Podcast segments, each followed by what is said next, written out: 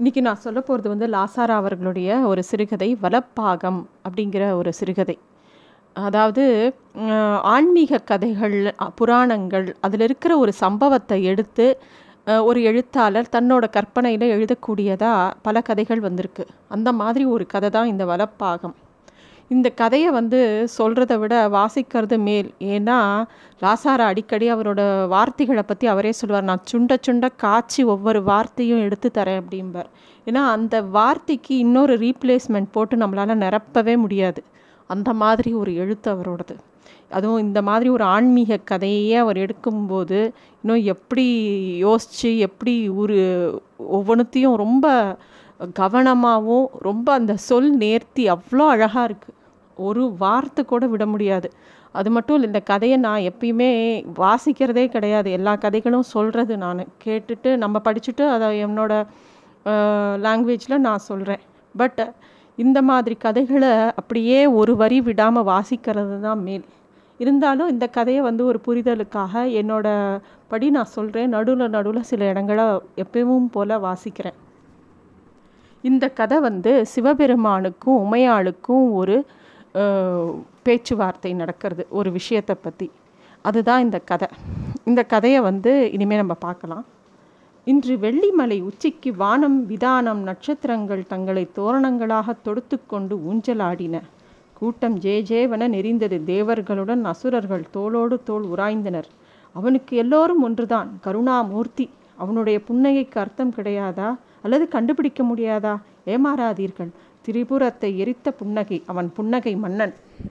சிவன் எப்பவும் ஆனந்த கூத்து ஆடுறவன். எப்பவுமே இதோ ஆடப் போகிறேன் அப்படின்னு சொல்லிட்டு சாங்கோபகமாக சொல்லிக்கொண்டு ஆடத் துவங்கிறதில்ல. இது போன்ற செயற்கையான முன்னறிவிப்பு ஆனந்தத்தின் எழுச்சியின் விளைவா ஆட்டத்துக்கே மாறானது. அவன் ஆடிக்கொண்டே இருப்பான் ஆடிக்கொண்டே இருந்தான். கூட தாளங்கள் தட்டட்டும் தம்பட்டங்கள் கொட்டட்டும். சிவபெருமானோட ஆட்டத்தை பற்றி தெரியணுமா நான் ஆனந்த கூத்து. எப்பவும் அவரோட ஆனந்த கூத்தில் தான் இந்த உலகமே இயங்கிறது அப்படிங்கிறது எல்லாருக்கும் தெரிஞ்ச விஷயம். அவரோட ஆட்டம் அப்படிப்பட்டது. அவரோட ஆட்டத்தை பார்க்குற நந்திக்கு அவரோட வாசிப்பு அவர் வாசிக்கிறது மாதிரியே தெரியலை. பகவானே தன்னை ஆட்டி வைக்கிறாருங்கிறது ஒவ்வொரு வாசிப்புலேயும் அவருக்கு புரியறது.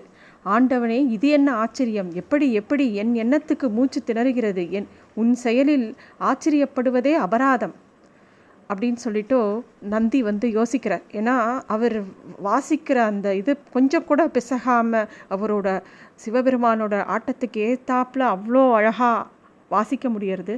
இன்னொரு பக்கம் சிவபெருமானோட ஆட்டத்தை பார்க்கும்போது அவர் வந்து தன்னோட கையை அப்படியே அசைக்காமல் எந் எந்த அபய முத்திரையில் இருக்கிற வலது கை அப்படியே இருக்குது மித்த எல்லா பக்கமும் அவர் நடனமாடிக்கிட்டே இருக்கார். அப்படி ஆடும்போது எதனால் அவரோட அந்த வலது கை அபய முத்திரை அப்படியே இருக்குது அப்படின்னா அவரை சரணாகதம் பண்ண வ- வரக்கூடிய எல்லா பக்தர்களுக்கும் அவர் அபயம் அளிச்சுட்டே இருக்கார். அந்த கருணாமூர்த்தி. அதனால தான் அவரோட உள்ளங்கை அப்படியே இருக்குது சிவபெருமான் நடனம் ஆடும்போது விரித்த சடையில் அப்படியே அந்த கங்கை குலுங்கி அவர் ஒவ்வொரு இடமா அந்த புனித ஜலம் அப்படியே கீழே சிந்துறது. சடையில் தரித்த மூன்றாம் பிறையிலிருந்து அப்படியே அமுத தாரை ஒழுகின்றே இருக்கு. அது அப்படியே ஒரு தீரமாகி மதுர தீரமாகி அதுவே வெள்ளையங்கிரியோட பல பாறைகளோட நடுவில் ஒரு வெடிப்பு மாதிரி விழுந்துட்டே இருக்கு. அவனுடைய அகண்ட கருணையில் ஒவ்வொரு மாந்தரும் அவங்களோட உய்வுக்காகவே அதை தரிசிக்கிற மாதிரி இருக்குது சிவபெருமானோட ஆட்டத்துக்கு அஷ்ட திசைகளும் அசைகிறது. பூமியை தாங்குகிற அஷ்டதி அஷ்டதி கஜங்களும் அப்படியே களி தாங்க மாட்டாம கால் மாறி மாறி நடனம் ஆடுறது அவன் மருங்கில் அவள் நிற்கிறாள் இடது கை இடைமேல் வலது கையில் கன்னத்தை ஊன்றி அதிசயத்தில் தன்னை மறந்து அவன் ஆட்டம் நெஞ்சில் ஏதேதோ துகள்கள் எழுப்புகின்றன பராசக்தி அன்னை பராசக்தி இடது பாகத்தில் இருக்கா சிவபெருமானோ சுடலை பொடி பூசி அப்படியே நெற்றிக் கண்ணை திறந்து தான் இருக்குது இது அப்படியே ஆட் ஆடு நடனம் ஆடிக்கிட்டே இருக்கார் ஞானச்சுடர் அவர் அப்படியே ஒளியாக அந்த வெள்ளிமலையை சூழ்ந்த வானத்தில் அடிவாரத்தில் அப்படியே செந்திட்டு மாதிரி படர்ந்துட்டே இருக்குது இன்றைக்கி அவர் வந்து ஒரு ஆனந்த கூத்தன் இன்றைக்கி தான் ஆனந்த கூத்தனா எல்லா சமயமும் அவர் ஆற ஆனந்த கூத்தன் இன்று நான் ஆனந்த கூத்தன் இன்று நான் ஆனந்த கூத்தன் காணுங்கள் காணுங்கள் கண்டதெல்லாம் எடுத்து செல்லுங்கள். என்னிடத்தில் எதுவும் விலக்கு இல்லை எடுத்து செல்பவருக்கு. அவன் அப்படி சொல்லவில்லை. ஆனால் ஆனந்த கூத்து யாவர் நெஞ்சிலும் எழுப்பிய சதங்கி ஒளி இதுதான். ஆடுகிறான் ஆட்டுவிக்கிறான் அப்படியே நடனமாயிட்டு அப்படியே தியானத்தில் மூழ்கிறார் சிவபெருமான். அப்போது கண்ணை திறந்து பார்க்கும்போது தியானம் முடிஞ்சு இடபாகத்தில் அவள் இல்லை.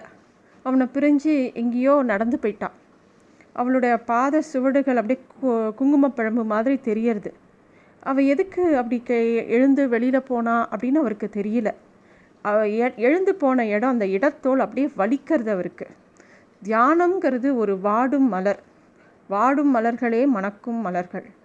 அவர் வந்து அவர் நடந்து போன அந்த வழி இருக்கு இல்லையா அந்த சுவடுகள் காட்டிய வழியை பார்க்குறாரு. அது நேராக பூலோகத்துக்கு இறங்குற பாதைங்கிறது தெரியறது. அவருக்கு வந்து திருப்பியும் தோன்றது அவள் எதுக்கு அந்த இடத்த விட்டு தன்னை விட்டு போனா அப்படின்னு யோசிக்கிறார். இந்த சுடல ஆண்டிய பித் எப்போ பாரு தவம் கடந்து அவளே தான் வந்து வரிச்சிக்கிறா. அப்படின்னா கூட திடீர் திடீர்னு அம்பாளுக்கு வந்து தன்னோட பழைய நினைவு வந்துடுறது. ஏன்னா அவள் பர்வத ராஜகுமாரி ஹிமாவன் புத்ரி ஹிமாவதி தடாதகை மதுரை மீனாட்சி தக்ஷன் புத்ரி தாக்ஷாயினி அவளுக்கு வந்து என்னதான் காளி வேஷம் போட்டு நடனம் ஆடினாலும் அவளோட அவள் பெண் அவள் பேதை. அவளுக்கு வந்து என்னமோ ஒரு விஷயம் தோன்றுறது அதனால் அந்த இடத்த விட்டு போயிட்டான் எதனால் போனா? அப்படிங்கிறது தெரியல. இந்த பேதமைக்கு தான் ஆண்மை வைராக்கியம் ஞானம் விவேகம் யதார்த்த உணவு எல்லாமே வந்து அவன் முன்னாடி பலி பலியாயிடுறது. சீதைக்கு முன்னாடி ராமன் வந்து இப்படி தான் அமிழ்ந்து போகிறான் விஸ்வாமித்ரன் தவம் இழக்கிறான். எல்லாருமே வந்து என்னதான் வைராக்கியம் ஞானம் எல்லாம் இருந்தால் கூட அந்த இறைவனே அந்த பராசக்தி முன்னாடி கொஞ்சம் த தன்னை இழந்து தான் போகிறான் உமையாளை தேடி அப்படியே சிவபெருமான் நடந்து போகிறார் அவரோட இடப்பாகத்திலிருந்து அப்படியே உதிரமாக கொட்டுறது. அது வந்து பூமியில் அப்படியே புதைந்து போய் அந்த துளிகள் தான் பவழங்களாகவும் சாலிக்கிராமமாகவும் மாறி அவன் ஒவ்வொருத்தருக்கும் ஒவ்வொரு விதமாக பயன்படுறது. சில பேர் செல்வந்தராகிறாங்க சில பேர் வந்து தன்னோட பூஜை அறைக்கு பொக்கிஷங்களை எடுத்துகிட்டு போகிறாங்க அவன் வானிலிருந்து அப்படியே கீழே இறங்கி அப்படியே வரும்போது அவருக்கு அவர் எங்கே இருக்கா அப்படிங்கிறது தெரியறது. நாடகமே உலகம். அன்று மலர்ந்தது அன்றே மனம் கமிழ்ந்தது. சூடி வாடி மறுபடியும் பூத்து. அப்படி தான் இந்த உலகம் இயங்கிட்டே இருக்குது அவள் இருக்கிற புதரை பார்க்குறார் அந்த இடத்துக்கு போகிறார் அங்கே போனால் அவள் அப்படியே நீல மேனியாளாக அங்கே இருக்கா. அவளை சுற்றி ஒரே பூஞ்செடிகளாக இருக்குது அவளை சுற்றி ஒரே செண்பக மலர்கள் செம்பருத்தி மலர்கள் எல்லாம் இருக்குது அவள் வந்து அப்படியே நீல வண்ணத்தில் இருக்கா. நீலோத்பவா. அவள் வந்து ஒரு அரசிலங்குமாரி மதுரை அரசி. அவளை பார்க்கும்போதே இறைவனுக்கு ரொம்ப பரவசமாகுது எதனால் இந்த பரவச நிலை? எதனால் தொண்டையில் ஒரு கேவல்? அப்படின்னு ஆண்டவனே ஸ்தம்பிச்சு போகிறான் தான் யார்? எதுக்கு இப்படி என்னை அழைக்கிறா? அப்படின்னு அவரே யோசிக்கிறார். நீலாம்பரி நீலாயதாட்சி நீலாம்பிகே நீலோத்பவ நீலகமலே கமலாம்பிகே சர்வமங்கல மாங்கில்ய அகிலலோக நாயகி. அவளை பார்க்கும்போதே ஒரு பரவச நிலை அவருக்கு வருது. அவருக்கே நாமாவளி வருது. அன்னபூர்ணே ஆனந்தமயி அப்படிலாம் அவரை பார்த்துட்டே இருக்கா. ஆனால் இப்போ அவளை பார்க்கும்போது அவளுக்கு கோபமையாக இருக்கா. ஒரே கோபம். அவளுக்கு கோபமே ஒரு தனி அழகு தெரியறது. அதே சமயத்தில் கண்களில் ஒரு மானோட மருட்சி இருக்குது அம்பாளுக்கு. இதுதான் இவர் இறைவனோட நெஞ்சு அப்படியே அழுறதோ அப்படின்னு இறைவனுக்கே தோன்றுறது. அவனுடைய இடைப்பாகத்தை சொட்டின ரத்தத்தை அவள் சுட்டி காட்டுறா. என்ன இதுங்கிற மாதிரி. உடனே சிவபெருமான் இதுதான் நீ அப்படின்னு சொல்கிறார் அவர் வந்து அவ அவகிட்ட நெருங்கும்போது அவளோட காலடி கிட்ட ஒரு பெரிய கருணாகம் அப்படியே சீர்றது அஞ்சு கத்தால கருணாகம் உடனே அதை ஒரு குழந்த மாதிரி எடுத்து தோல் மேலே போட்டுட்டு சிவபெருமான் சொல்கிறார் எனக்கு உன்னோட குழந்தா உன் கோ கோபம் மெச்சுக்குரியறது உனக்கு புரியறது எனக்கு நீ என்ன எதனால் கோபப்படுறன்றது எனக்கு புரியறது. ஆனால் நான் விடமுண்ட கண்டன். நீ என்ன செய்வ? நானும் என்ன செய்வேன்? அப்படின்னு சொல்லி அந்த பாம்பை சமாதானப்படுத்துகிறார் நான் நெற்றிக்கண்ணை தாங்குறேன் மானை தாங்குறேன் மழுவை தாங்குறேன். உன் கோவத்தை தாங்க முடியலையே அப்படின்னு சொல்லி அம்பாள்கிட்ட பேசுகிறார் இப்போ என்ன காரணம்? நீ கேட்டு நான் என்ன கொடுக்கல? இன்னும் என்கிட்ட என்ன இருக்கு உனக்கிட்ட கொடுக்கறதுக்கு? அப்படின்னு சிவபெருமான் கேட்குறார் அப்போ அம்பாள் சொல்கிறா இடபாகம் என்னுடைய இதுங்கிறது பெயர் ஆனால் வலபாகத்தில் நீங்கள் இல்லாது இடபாகம் எனக்கு எதற்கு? அப்படின்னு கேட்குறா சிவபெருமானுக்கு புரியல. தேவி நீ சொல்கிறது எனக்கு புரியலையே அப்படின்னு திகச்சு போகிறார் இடப்பாகம் போதவில்லைன்னா முழு பாகம் வேணும்னு கேட்குறியா நான் ஒன்று சொல்கிறேன் கேட்டுக்கோ. வலப்பாகம் யாரும் தாங்க முடியாது. அதனால் நானே தாங்குறேன். உனக்கு அது வேண்டாம்.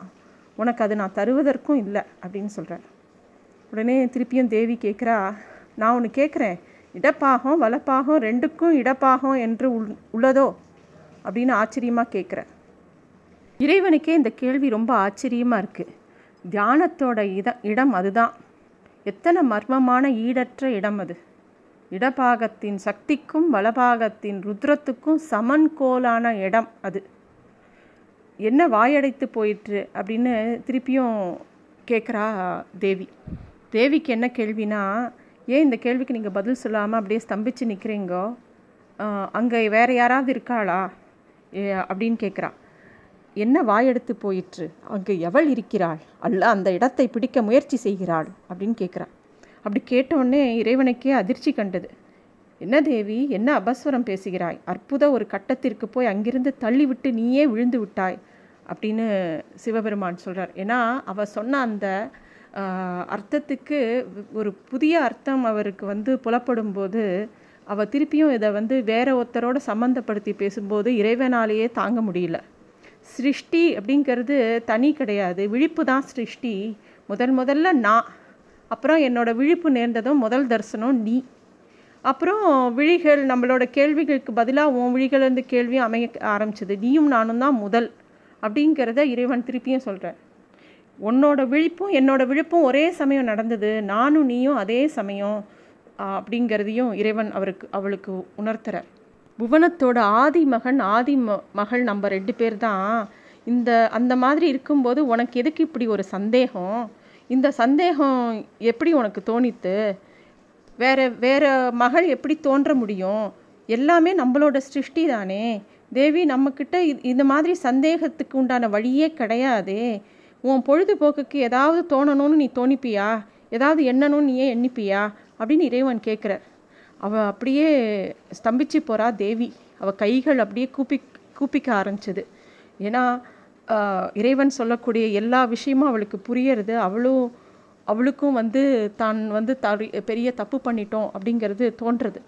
அப்போ இறைவன் திருப்பியும் சொல்கிறார் அவர் வந்து ஒரு பரவச நிலையை அடைஞ்சு அவரோட குரலே ஒரு அசிரீரி மாதிரி அவளுக்கு கேட்கறது நான் தியானத்தில் அமர்றேன். மோன நிலையை தாண்டி மூல கர்ப்பாசயத்தை அடைகிறேன். அங்கு என்னையும் நான் இழக்கும் இருள். அதற்கு முன்னும் இல்லை பின்னும் இல்லை எதற்கும் எதுவும் எங்கும் அதுதான். அது என்றால் எது? அப்படின்னு சொல்லி இறைவன் கேட்டு சிரிக்கிறார். கேட்கிறவர்களுக்கு இது பாக்கியம். இந்த விஷயம் புரியறவங்களுக்கு அது ஒரு பெரிய பாக்கியம். அவர் என்ன சொல்கிறாரோ அதை புரிஞ்சுக்கிறவங்களுக்கும் அது ஒரு பெரிய பாக்கியம். அந்த தியான நிலையில் இருள் சுழன்று வெளிப்படுவதை என் மார்பில் உதைக்கும் உன் பாதம்தான். சக்தியாய் நீதான். தியான பொருள். தேவி நீ சொல். ஒரு ஒருமையின் இருக்கூறாக இருந்த நான் நீ அன்றி வேறு அறியேன். மூன்றாவதாய் நீ எது கண்டாய்? அப்படின்னு இறைவன் வந்து தேவியை பார்த்து கேட்குறார். இந்த உலகம் பிரபஞ்சமே ஆரம்பிக்கிறதுக்கு முன்னாடி நீயும் நானும் தானே? நீ எப்படி இன்னும் மூணாவதாக ஒரு ஆளை எப்படி கேட்குற? நம்மளோட குழந்தைகள் தானே எல்லாமே. உனக்கு எப்படி இந்த மாதிரி ஒரு விஷயம் தோன்றுறது அப்படின்னு இறைவன் கேட்ட உடனே தேவி கண்ணீர் விட்டு அழறா. பிரபோ என்னை மன்னிச்சிடுங்கோ. நான் தெரியாமல் கேட்டுட்டேன். அப்படின்னு அழுதுண்டே அப்படியே பூமியை நோக்கி போகிறா அப்போ இறைவன் கேட்குறார் தேவி நீ எங்கே போகிற அப்படின்னோடனே என்னோடய பிராய்ச்சித்த தவத்துக்கு நான் போகிறேன் நான் இயங்குகிற சக்தி உங்களோட மாறாத புனிதத்தை நான் வந்து என்றைக்குமே அடைய முடியாது. என்னோட தீக்குழியில் நானே ஞானத்தை எப்போ பாரு ஞானஸ்தானத்துக்கு எப்போ பாரு நான் உள்ளக்குள்ளே போயிட்டே இருக்க வேண்டியிருக்கு. அப்பப்போ அப்பப்போ அந்த ஞானத்தை விட்டு பிரிஞ்சு அறியாமையால் நான் எதையாவது கேள்வி கேட்குறேன் ஆனால் உங்களை பிரிஞ்சு என்னால் இருக்கவே முடியாது. ஆனால் என்னை புனிதப்படுத்தி கொள்ளாமல் உங்களோட திருப்பி சேரவும் முடியாது ஒன்றடையவும் முடியாது அப்படின்னு சொல்கிறான் அப்படியே இறைவன் வாயடைஞ்சு போய் நிற்கிறார் அப்போ சொல்கிறார் சந்தேகங்கிறது ஒரு துரோகம். பாவச்செயலே ரொம்ப கொடுமையானது சந்தேகம். வழக்கம் போல தவம் கிடந்து வழக்கம் போல உங்களை வரித்து வழக்கம் போல தாங்கள் வந்து என்னை ஆட்கொள்ளணும்னு தேவி கேட்குறா இறைவன் வந்து அப்படியே ஆகுக அப்படிங்கிற மாதிரி சொல்கிறார் அப்போ தேவி சொல்கிறா என் இடம் எப்பயும் உங்ககிட்ட இருக்கக்கூடிய இடப்பாகத்தை முறைப்படி நான் வந்து அடையிறேன் என்னோட தவத்தினால் அப்படின்னு சொல்லிட்டு அவள் அங்கேருந்து போகிறா கண் இமைக்கிற நேரத்தில் அவள் அங்கே இல்லை. சிவன் வந்து அப்படியே வானத்தை அண்ணாந்து பார்த்து ஒரு கூக்குரல் விடுறார். வானம் அப்படியே பட்டையாக உரிந்து நட்சத்திரங்கள்லாம் அப்படியே பூமியில் உதிர்க்கிறது.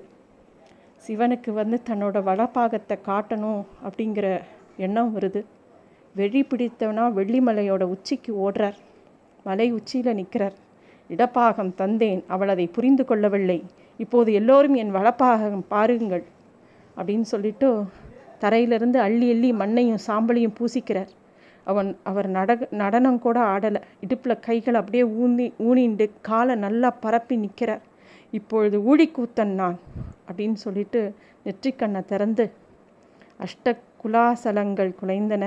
அஷ்டதிக் கஜங்கள் பிளிரிக்கொண்டு திசை மாறி ஓடின. குவலயம் கவிழ்ந்தது. ஆழாழி கரை புரண்டு கடல் பொங்கி பூமி அதன் உயிர்களுடன் மூடிற்று. ஆங்காங்கே பூகம்பம் அலையலையாக உயிர்கள் விழுங்கின. கடலடியில் பனிமலைகள் வெடித்து எரிகக்கிற்று. இரு கைகளாலும் மார்பில் தட்டி கொண்டான் உழிக்கூத்தன் நான் உழிக்கூத்தன் நான்.